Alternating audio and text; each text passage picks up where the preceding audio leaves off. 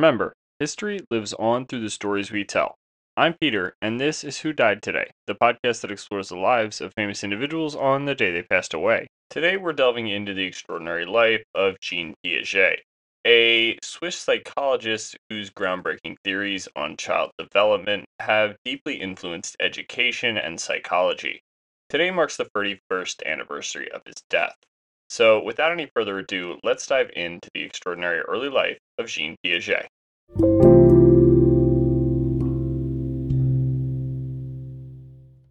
Part 1 The Formative Years, 1896 to 1918. Jean Piaget was born on August 9, 1896, in the small Swiss city of Neuchâtel, nestled along the northwestern shore of Lake Neuchâtel. His family was intellectually stimulating, and his father, Arthur Piaget, was a professor of medieval literature at the University of Neuchâtel. His mother, Rebecca Jackson, was an intelligent woman with a keen interest in literature and the arts. The home was a treasure trove of books, discussions, and intellectual pursuits, which would later play an immense role in shaping Piaget's own interests and curiosities. As a child, Piaget was incredibly curious about the world around him.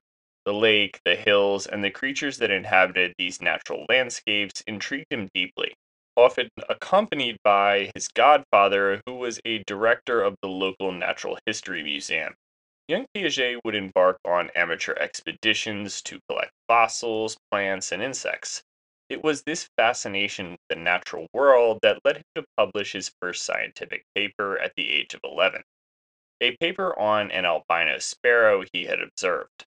Though it was a short note, it got published in a natural history journal, giving him an early taste of the scientific discourse he would later enrich.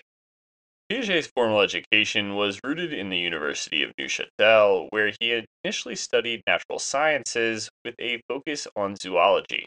It wasn't long before he developed a passion for philosophy particularly after reading the works of philosophers like Immanuel Kant. This intermerging of science and philosophy would come to define much of his later work. During his time at university, Piaget continued to excel academically while grappling with larger questions about human cognition, knowledge, and intellectual development.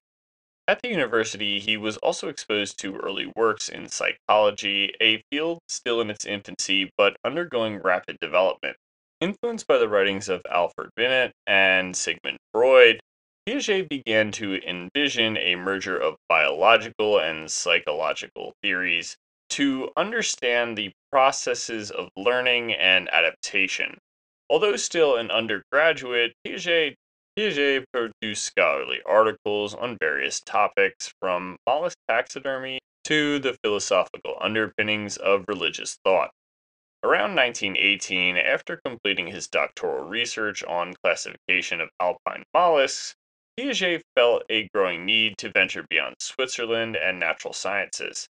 He had begun to question the mechanism models of learning that dominated educational thought at the time. His aspirations and questions led him to France, where he would soon turn his focus from snails and sparrows to the far more complex and infinitely fascinating landscape of the human mind.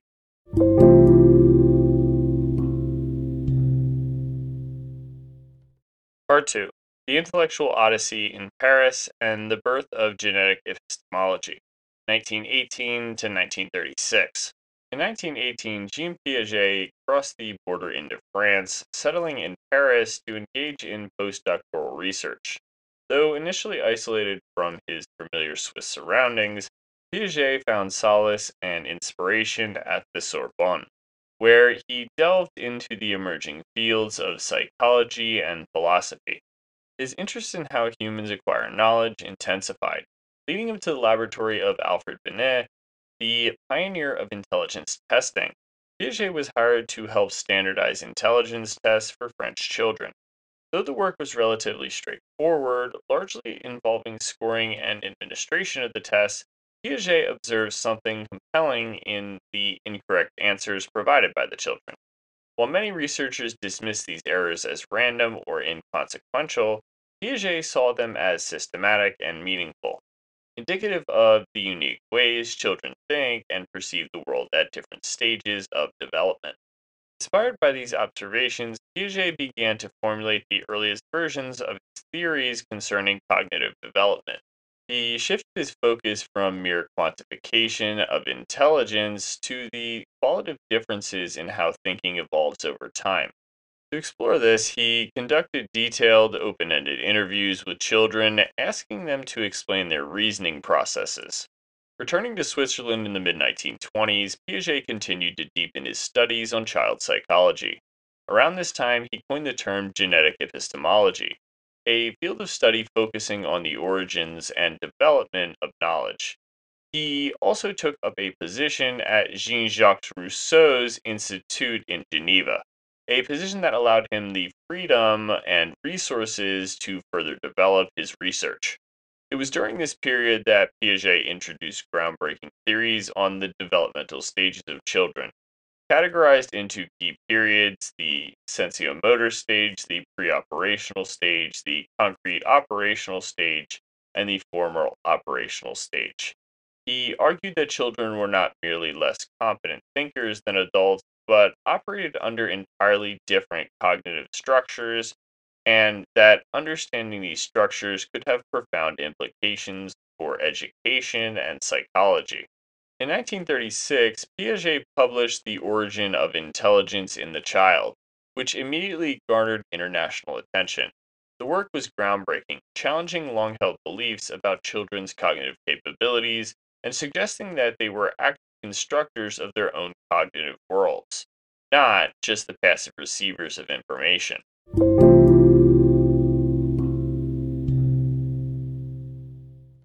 Part 3 International Recognition and Institutional Impact, 1937 to 1970. The late 1930s, Jean Piaget had already gained considerable attention in the field of developmental psychology but the post war period would amplify his influence on a global scale. With Europe seeking to rebuild both physically and ideologically, Piaget's ideas found fertile ground in educational reform and psychological research. Piaget's role at the University of Geneva became increasingly significant during this period, turning it into an international hub for the study of developmental psychology.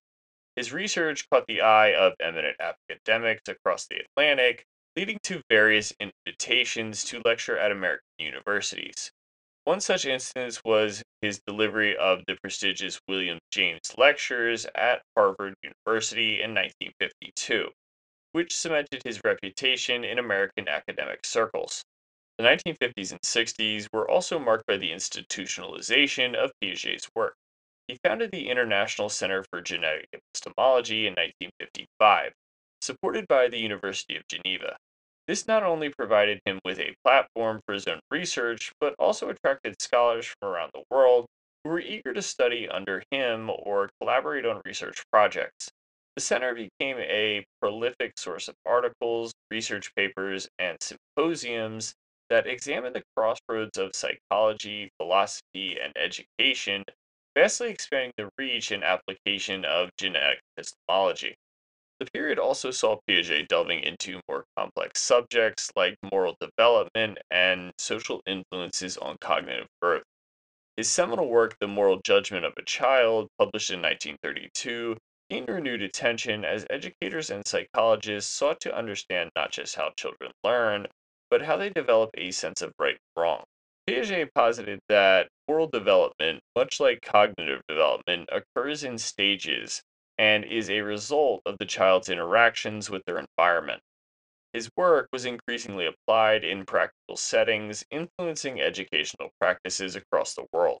Piaget's principles started becoming the foundation for curricula that focused on experiential learning, problem solving, and critical thinking rather than note memorization. This shift was particularly evident in the wave of educational reforms seen in Europe and America during the 1960s, which aimed to produce not just educated but also well rounded, morally conscious individuals. However, the global fame also brought about critique and debate. Researchers like B.F. Skinner, who were grounded in behaviorist theories, offered counterarguments to Piaget's cognitive approach. Meanwhile, colleagues like Lev Vygotsky provided complementary perspectives that sometimes diverged from Piaget's views, particularly in the role of social interaction in cognitive development. Piaget welcomed such intellectual challenges, seeing them as opportunities for refining and expanding his theories. By the end of the 1960s, Piaget had received numerous awards, including the coveted Erasmus Prize in 1969 recognizing his contributions to European culture. Yet, he remained a humble academic at heart, ever committed to decoding the intricate puzzle of human knowledge and development.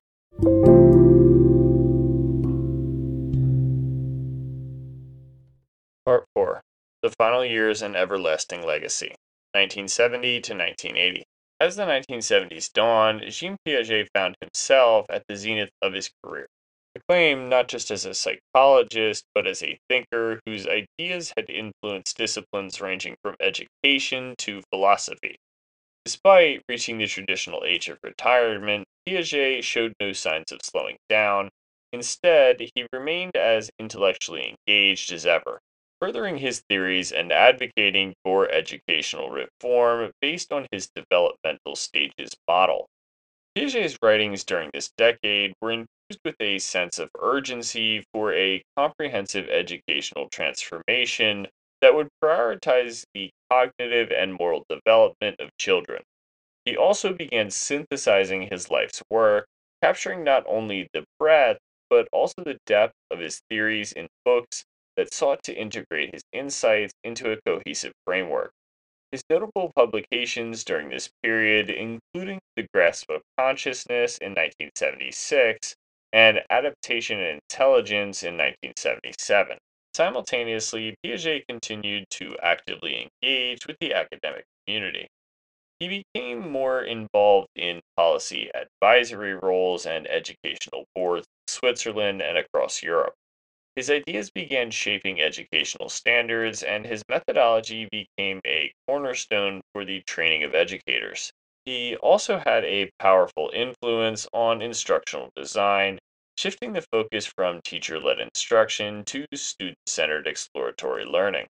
As much as Piaget was a researcher and educator, he was also a mentor and guide for many emerging scholars in the field of developmental psychology. The International Center for Genetic Epistemology, which he had founded, became a breeding ground for future thought leaders who continue to evolve and adapt Piaget's theories to fit new research and societal changes. In 1979, Piaget was presented with the Balzan Prize, another significant international accolade honoring his lifetime contributions to child psychology. In his acceptance speech, he expressed his hopes for future research in cognitive development and reiterated his lifelong belief in the untapped potential of human intelligence and adaptability. On September 16, 1980, Jean Piaget passed away in Geneva, Switzerland. The news resonated globally, marking the end of an era in the developmental psychology. Tributes poured in from academic institutions, governments, and individuals who had been touched by his work. In 1983, the Jean Piaget Society was founded in Philadelphia, ensuring that his intellectual legacy would continue to thrive. Although Piaget departed from this world, his theories and frameworks remain integral to our understanding of human development. Numerous studies, critiques, and adaptations of his work have occurred in the years following his death, proof of the enduring relevance of his research. Educational systems worldwide have been influenced by his theories, and his focus on the developmental stages of childhood cognition has become textbook material in psychology and education courses globally. Piaget's life journey was not just an exploration into the evolving landscapes of child psychology, but also a testament to the human spirit that seeks to understand the very fabric of consciousness and development. Even after his death, his ideas continue to provoke thought, drive research, and inspire generations of educators, psychologists, and philosophers. Indeed, Jean Piaget's work remains a monumental intellectual edifice, influencing our approach to understanding the human mind and its capacity for knowledge, adaptation, and growth. And that brings us to the end of today's episode on Jean Piaget, a pioneering Swiss psychologist. He's also who died today, September 16th. Additionally, if you enjoyed today's episode and want a visual of Jean Piaget look like, please follow our Instagram, who period died period today. Lastly, make sure that you rate us wherever you are listening and share with friends and family. Join us next time on Who Died Today as we explore the life of another remarkable individual who made a lasting and indelible mark on history. I'm your host, Peter, and thank you for listening.